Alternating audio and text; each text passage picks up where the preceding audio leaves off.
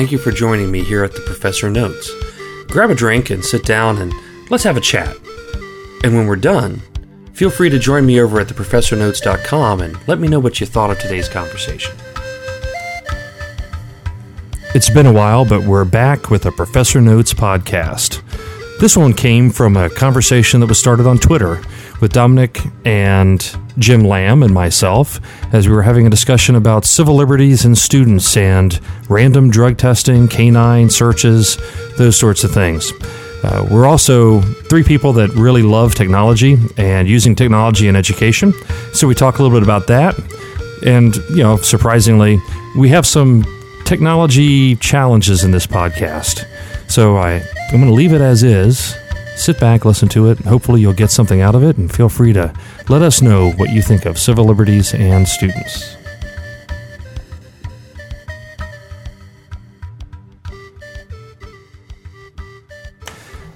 Well, welcome again to another Professor Notes chat.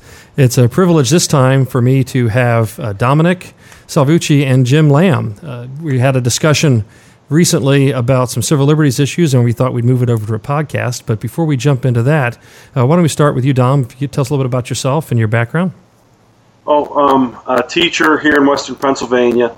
I did work in private industry for a few years, and I've worked in private schools, sub for a few years, and now I teach social studies half day, and I am uh, Classrooms for the Future coach, integrating technology into the classroom the other half of the day. Real quick, what sort of technologies are you looking to bring into the classroom? Uh, we're trying to incorporate. we're getting several sets of laptop uh, computers for the kids to use. Teachers are getting Prome- uh, Polyvision boards and laptops, and just trying to integrate uh, Web 2.0 technology efficiently into the classroom and have the kids use it. Try to focus more, and Jim can uh, elaborate on this even more. Focus on learning more than the technology, but you know, the first couple years, it's going to be really technology based to get the kids used to a lot of this. Well, that sounds pretty cool. And Jim, uh, how about you? Uh, well, I've been uh, teaching for six years now, a high school math teacher in uh, Annville, Cleona. I'm also a graduate of Millersville University, where I went for my degree. Uh, since then, I've also taken over as the Classrooms for the Future coach in our school district as well. And and the big thing with the uh, Classrooms for the Future is it's not just about the technology; it's about uh, helping improve education and make making sure that we're giving the education to our students to help them be prepared for today's world. So we're really working on 21st century skills of being able to collaborate, uh, take uh, information that you get from one place and turn it into something new. So that's what we're really looking for with uh, Classrooms for the Future. That's really kind of cool. I've I've mentioned before, uh, and, and on my blog, I think I've mentioned I'm playing with technologies a lot, and, and I look at how technologies aren't just cool technologies, but how they're going to either improve the education that the students get, or in my case, make it so that uh, they're getting the same level or better education and freeing me up to do other things, you know, like research that I can then bring back to the classroom. So I love the fact you guys are bringing all this technology there. Well, it, you know, we, we had this discussion the end of last week. Uh, my son's high school had the second uh, canine search in about three weeks. And they send this automatic voice message goes out to everybody, the parents, telling us that um, there's a, a, canine search, a, a scheduled uh, random canine search that's going on. The students are in lockdown, and that they're going to be locked into the classroom for two hours as the uh, the school conducts this. And you know, my joke was a canine search. Well, have they found any dogs yet? and the funny thing was this the second one, my son was on a field trip. And so he got my text message because I usually tell him when they're doing it because he oftentimes doesn't know why they're in lockdown. So I gave him a text message and he said, Yeah, uh, they're going to be checking us out too. They think somebody has a puppy under their jacket. He's got a pretty good sense of humor. Uh, but we ended up, the three of us had this conversation going on on Twitter. Uh, I, I started with the position that it, it seems to me a violation that's in some sense, it may be legal, but it seems a violation of some sense of civil liberties of students. Uh, that, that they're locking them in a room and 2,600 students are being detained while they search for what has historically been anywhere from 10 to 12 students uh, when they find something. And you guys had some opinions on that. Uh, Jim, why don't we start off with you? What were your thoughts on, on the, the civil liberties of students? Well, it, it, the, the big thing about it is is the schools have the uh, right of in loco parentis, which basically means in place of the parent, where they, they have to do some things in order to make sure that they're giving the best possible education to the students as well as offering a lot of security. So if every once in a while they have to do a drug search just to try to say, hey, we are aware that there is a problem here in the school. We're trying to do things about it. I, I really have no problem against that. When I was in high school, uh, we would have them probably once a month. I ended up not thinking anything else about them. It just gave me a little bit longer time in one classroom and less time in another. But in the in the long run, it didn't affect me uh, directly because I, I, didn't do drugs. I didn't have to worry about any of those things. Uh, so I mean, in the long run, it's like, hey, well, maybe this could help get help to some of these other kids that are in the uh, drug program. Well, when you talk about uh, in loco parentis, and you know, one of the things that I find interesting is they, they're acting as if they're me, mm-hmm. but we know they're not. Uh, and unfortunately, because I, I, I, guess I have to have my kids in a, in a public school or in a school, uh, they're acting essentially without necessarily my consent because I have at no point an opportunity to, to retract that. Uh, but you know, setting that aside, you know, I, for me, I'm looking at it going: if it's 10 to 15 students that they catch, is it is it fair to the other 2,585 students that that their day is limited because in this particular case, their class times got reduced in many instances down to 15 minutes for the rest of the day. Yeah, I mean it's it's kind of a, a slippery slope, but in you know if you don't address the 15, then they could disrupt a larger group of 10 to 15 So I mean, it's, it's, Hey Dom, I think you dropped dropped out. Uh, Jim, do you hear him okay? Uh, slightly. Okay, so he he dro- Dom, you dropped out. Dog on it, and you were making some good points. No, you're barely there. Okay, I don't know what happened. Um, I didn't change any settings. Uh, well, what I was saying the liability issue, and also with a small group of people, they could theoretically be more disruptive or just as disruptive as the CERT to a larger group, even though you're only getting 10 to 15 for CERT. It could be an exponential disruption if you don't take care of it. Who knows if there's an issue they don't address it, that opens come up to liabilities. Hey, Dom, I'm, I'm, you came back briefly, and I'm wondering if you got a short. Are you wearing a headset? No, um, I'm actually using a. You're, you're back again. And, okay. Uh, okay now? Yeah, you're good now. Okay. With um, the points I brought up, I don't know how, how well the sound quality was on them, but you have a liability issue. If the school knows that there's a problem and they, they don't address it and something happens, then they're opening themselves up to lawsuits. But also, and I, I know where you're coming from with this because I really am a big fan of civil liberties and, and personal freedom, but you have to the, the 10 to 15 they catch can have a bigger or just as much of a disruption as the search and even a more negative disruption if this issue isn't addressed. So it, it's a, a, fine line that the schools walk. It's probably not the best way, but it's a tool that they have. And, uh, and to, and to piggyback a little bit off what you said there, Dom, if if we let those ten to fifteen students go, and then all these other students are saying, well, you know what, they're not doing anything about it. Maybe I could try, and then that could lead to a larger problem where the kids are like, okay, well, I tried the drugs out just because I knew I could get away with it. Now I'm addicted. Now I can't stop either. Now we've got a larger problem within the school. Well, it's it's it's interesting that we, we look at it as potentially the, the domino effect, and you know, we kind of fall back into. I'm, I'm, probably the oldest guy here, unfortunately, but you know, we fall back into the uh, the discussion of are these entry drugs and, and those sorts of things. But uh, you know, one of the things that, that I found interesting is what they're doing is they're searching lockers. I mean, the dogs are running up and down the halls, sniffing out lockers. And when they did it three weeks ago, I was told that they caught only freshmen. And the, the hidden text here that I'm catching from other sources is well, yeah. Once you know the, the freshmen are the ones who don't know, you keep it in your backpack because your backpack goes with you into the classroom, and they don't check the classrooms. Yeah, at my at my school district, we've actually had uh, some drug searches as well. But what we've done is instead of having them just search the lockers, all the kids have to put all their bags out in the hallway as well. So that those get searched as well. So I mean, there's really no chance to actually hide anything. And, and as we make that announcement, kids, you need to take your bags out into the hallway.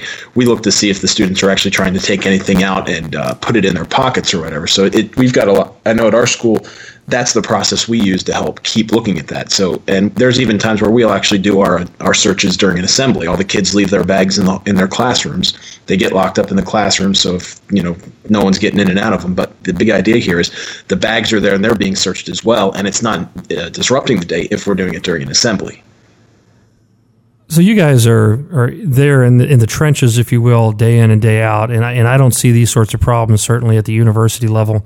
I mean, I know they're there. I just don't live in the dorms. and uh, so, what I'm wondering as you as you go through the day, what sort of disruptions are you seeing with uh, drug use or with students who are using drugs? Well, we have kids that I mean, even you can't prove drug use, so that's a, a very but with kids with on regular medication, prescription medication, you know, for um, ADHD and such, we lose kids throughout the day because of medication regulation and we have the illegal drugs um, that are disruptive. But I look at it from the standpoint, if you're catching kids doing minor things and they're getting suspended and disciplined, and they know the kids can steal drugs in school and not get disciplined, then you know, that causes how come I'm doing something less? And it's I taught alt ed for 10 years I ran our program. Um, you, you throw a kid out for or suspend them for a small issue and kids get away with major issues that you know that doesn't sit well and causes more problems for you. In, in our district, in our district uh, the big thing is that we're trying to find a way to make help. Are, are you getting feedback? Yeah i'm hearing no. that. I'm not sure where it's coming from. Yeah i don't know either. Okay it sounds like it's gone now Anyway, but yeah, in our district, uh, the big thing that we're trying to do is we're trying to help the kids. Uh, if, if they have a problem, we, we need to help identify it. And if they're not going to come to us and let us know, uh, one thing that the teachers have to do is try to keep our eyes open and see if we can't find some of the signs of a drug use. So if we see a kid who's coming in uh, constantly, you know, with bloodshot eyes and stuff, we report that down to our guidance office. They work on trying to f- figure out whether that kid's on anything, and then tr- we, we try to get them the help. Uh, there's a little bit of discipline that obviously has to go with that as well. But the, the big thing is, if these kids are on drugs, they need some help to get back off of them. Yeah, absolutely. And, and I, and I hope in, in my discussions, I, I wonder at times if I come across as someone who's a, a big proponent of drugs, and I'm not, uh, at least not illegal drug use, uh, but I'm on quite a few ibuprofen lately. Uh, but uh, you know, it's just to me, there's this interesting balance. We're trying to teach our kids to be uh, to be good citizens. We're trying to teach what it means to uh, have a, uh, a role and a responsibility and trust them as adults. At the same time, we're we're reminding them that uh, you're we own you. You know, your hours. We can we can search you at any time. And of course, I, I hate to say it, but I'm kind of resistant to random searches like this uh, on on the interstates. Not not drunk driving sobriety checkpoints. I understand that that's putting others at risk, at immediate risk. But you know, this this, this tension that I think exists between inconveniencing large numbers of people because you want to catch those small numbers of people that may be violating a law. Well, part of that goes into uh, just where the funding from public education comes from. It comes from the taxpayer, and because of that, there are a lot of regulations and rules that get placed on uh, public schools, be it No Child Left Behind or making sure that everyone's safe. I mean, every school district that you go to now, when you sign into the office, you can only go straight into the office, and you have to sign in. You have to turn over this or that in order to get a pass to walk around. Most times, you have to even be escorted around. So that that's so different from what it was, you know, before Columbine. So. Yeah. Just, just looking at that that standpoint, with all these different things, I mean, it, it, just takes one person to sue a school district, and that affects everybody. So the schools have to do everything they can to try to cover their own butts to make sure that they're not putting themselves at risk and at a liability. Yeah, well, along with that, with the sign in, our kids aren't allowed to take backpacks down to the rooms with them. Everything stays in their locker. Uh, cell phones are not allowed to be used. They're supposed to stay in the locker area and locked up in the locker. Um, and we've had issues where we've had things in school and kids have been texting back and forth and what goes from uh, we've had a couple lockdowns not very many we're a small school district but a student gets sick in the hallway and it transforms from somebody got sick and threw up in the hallway, so they're holding the bell because there's a mess in the hall, to somebody died. So it's the God. Okay, that that's kind of weird. Apparently, I laughed and Dominic dropped out. I didn't mean to drop out. I know you did. I, we we can kind of sort of hear you back there. Um, better now or no? No, I'm, I'm, you got me really curious about what's going on on your end because I mean the fact that Jim and I are both hearing you drop out has me has me wondering if there's an intermittent connection in your headset or you're not your headset but your microphone somewhere. I won't. I'm, I'm running.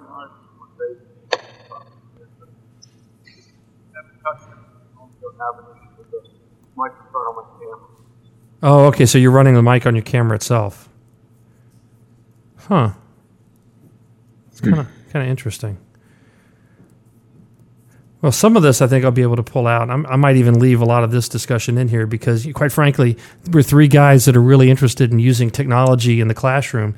And now we're trying to use technology in a way that allows us to be collaborative and to share information. These are the challenges that I know I've experienced in the classroom itself where you know, one person drops out, you can't make the connection. So let's switch gears briefly. Yeah. Are you guys, what sort of challenges do you face just in day to day making these things work? Well, my biggest challenge is getting the time that I need in order to do it. Uh, I, I, part of my job is I'm responsible to work with the entire staff to try to give them ideas to uh, help include the technology in their lessons, yet I'm only a half time tech integrator. So when I'm trying to work on tech integration stuff, I might have a student stop by with uh, questions about math, or I might have a, uh, a situation where I've just got a lot of paperwork I have to finish for to help uh, fulfill the grant that I don't have time to meet with all the teachers, not to mention the fact that I don't have the time to meet with everybody because our common time for meeting isn't there. You know, I'm teaching when they have their free time or vice versa. How's my microphone sounding now? Not to be off topic, but I adjusted a couple settings. Oh, you're back on top. Yeah, there you go, and you're on topic because, quite frankly, we're back. You know, we're talking about these challenges in technology right now. So, you, you think you figured this out? You say you, it was a Skype was automatically switching you to manual or to automatic? I I, let, I, I said it that way. I shouldn't have done that, um, and I think that was the problem because my speakers were up too too high. And that would explain the now feedback. I can't hear you very well, but I have yeah. to adjust that on my own. yeah, grab uh, that, that, grab your iPod headsets. yeah, that's what I have in right now. Okay, I could hear you. I could hear you well now. Yeah, we, I should have done that in the first place. Uh, so, so, Dominic, what sort of challenges do you see you face with technology in the classroom? Then, I mean, like we're talking about these challenges here, where we just don't quite have all the settings right. Um, it, it's it's hard. I know the grant with with Classrooms for the Future. It's supposed to be about learning, but because students, some of the students don't have in my district, we have a lot of low income students. They don't have access to the technology. So for the first year or so, there's going to be a learning curve where it's going to have to focus on the technology and get the kids comfortable with it. And then you have a lot of kids who can use technology, they just don't use it in an educational setting. If you were to send them out to find pictures on the internet they're not supposed to see, they could find it, they can get around filters. But if you give them uh, something to do in a classroom, they seem lost. And it's like, well, you know how to do this. You do it all the time, like to find music and to find websites and such. It's now apply it in a you know an educational setting, and it takes a little bit of time for the kids to get comfortable with that. So, so they're just not comfortable using technology in a way that's not fun. Is that what I'm hearing you say? Um, not so much not fun. They don't realize that they know how to do this stuff because they do it socially, but they don't see the connection between what they do at home to, to find a song on the internet and download it as opposed to doing something in the classroom. We don't have our computers up and running yet. We're a first year school. So I've been working in the labs as I can, and we're very limited into what we can do with the way our computers are set up. We're working on changing that. So it's a very roundabout fashion to get the kids to, to produce uh, multimedia presentations in our school right now. Hopefully that'll change once we get the student laptops in. Yeah, and, and it definitely is a growing process. I mean, I was part of it. I'm in, I'm in the third year of the grant now, so we're beyond that point. But that, that whole first year, just trying to get the teachers to even embrace that change, it's it's challenging, and you have to show them how those things are beneficial to their instruction. Saying, look, you can reach more of these kids now. In our first year, there were students that had completely shut down. Once we got the computers and started doing projects where they could create stuff on the computer to show the knowledge that they had, rather than just write a paper, you you won so many kids back from the the brink, and it really helped out with motivation. You know, up at up at my level, yeah, I, I talked to you all before we started recording about some of the things that that I'm doing even at Penn State, and and I'm finding that when I turn over my, my class and I tell the students instead of doing a project and a PowerPoint presentation or paper and a PowerPoint presentation at the end of the semester, I'm going to have you um, go interview a, a, company and do a podcast with that interview, an audio interview, and tell me in the audio podcast, do the, the, narration and those sorts of things. You know, the first reaction I get from college kids is, you know, no, no, I, I want to do a term paper. You know, I'm very comfortable with the traditional way of doing business. But when they're done, they found that being able to be creative uh, has has really influenced them quite a bit, and they're able to make those connections that I want them to make, which is between the business world and and the classroom, the, the instructions we're, we're giving them. So it, it is neat to watch people at any age. I think at this point being able to make that transition from uh, traditional thinking to a more uh, technologically oriented uh, creative mode. Yeah, absolutely. I mean, in, in our district, seeing some of the really veteran teachers who hadn't really changed much their instruction in the past couple years, when they got their hands on the technology and were able to have it readily available to them, they were they, were, they were reinvigorated as well. So it, it benefits on both ends of the education here.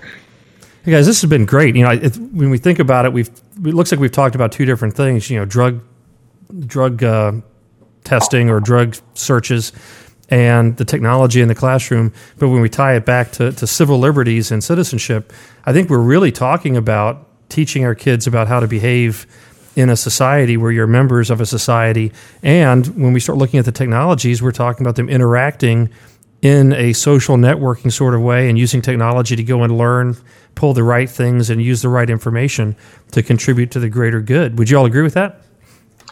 I think you're, you're pretty much right on with that. It, it's a, a, mindset that kids have to adjust to that, you know, to, to act appropriately online and use the technology in a proper way versus, you know, how being kind of self-centered and doing what they want without repercussions. Yeah, they can go out and get the music on their own, but uh, but now they can go and do do something better with it. Yes. Yeah, Jim, uh, digital citizenship, I guess it would be the term you could use. Yeah, that's probably a pretty good term there. And, and uh, Jim, you were going to say? Yeah, well, the big thing is uh, no matter what it is that we're trying to teach our kids, we're trying to teach them to be appropriate members of society, whether it be with, with uh, not doing drugs or uh, going online and you know not downloading the illegal music, actually paying for what you need to pay for, not just taking pictures without getting permission, or uh, in the case of cell phones, you know, allowing them to have cell phones in school, but teaching them how to use them properly. When's the correct time to use them? When should we have them put away, and things like that. And it, I think uh, if you guys would be interested, maybe discussing some of those sorts of things, like uh, the rights of students to have cell phone technology in the classroom, would be a great topic for us for another podcast. What do y'all think? Absolutely. Yes, that w- I would really be interested in learning more how other schools handle that. Well, if you guys uh, don't mind, I think we'll wrap this one up. We're about 22 minutes into it, minus the, some of the technology issues we're going to have to deal with. But I want to thank both of you for for joining me this evening and doing this. Like I say, this will be at theprofessornotes.com. Do you guys want to tell me where, if you guys cross post, where you, listeners can go see what you're doing? Uh, mine's at uh, mrlamb.blogspot.com, and that's uh, spelled out Mr. Lamb, M I S T E R L A M B. And what sort of things I do you have? A, real quick, Jim. What sort of things can they find on your on your blog? Um, you can find things about some of the, the, some of the technologies that have been working out in our school district, uh, some reflections from uh, technology conferences, and uh, right now my big project is that I'm starting next is uh, actually including cell phones into my instruction. So I'm going to be blogging about that over the next couple months as well. That sounds pretty cool. Okay, how about you, Dominic? Um, I have a blog. I don't use it very much. Uh, it's educational and it's on ed, mrsal.edublogs. Um, and I can get you the specific address on how I'm going to cross post it later. I don't have it. I don't use it that often. Um, I do more reflection, and whenever I do some in service and some staff training, I kind of use that as a journal as to what I would change and what went wrong, what what, what went right. Uh, I'd like to get more student centered and get my kids more involved with blogging as the year goes on. That's great. I look but forward. they're linked off of that site also. Yeah, I look forward to uh, visiting both of your sites and, and seeing the things you guys have going, especially comparing a third year in the grant versus a one year in the grant. Thanks again, gentlemen, for joining me here. And this is wrapping up yet another Professor Notes podcast. As you can tell, we had a lot of fun doing that conversation. We enjoy our technology, we struggle with our technology, but we overcome our technology. This has been another ProfessorNotes.com presentation and podcast, join us over at theprofessornotes.com. Join in the comments and the conversations there as we talk about civil liberties, we talk about politics, we talk about all sorts of things to include, well, even recipes for how to make crepes. Until next time, this is Steve Brady. This has been a From the Kitchen Table production.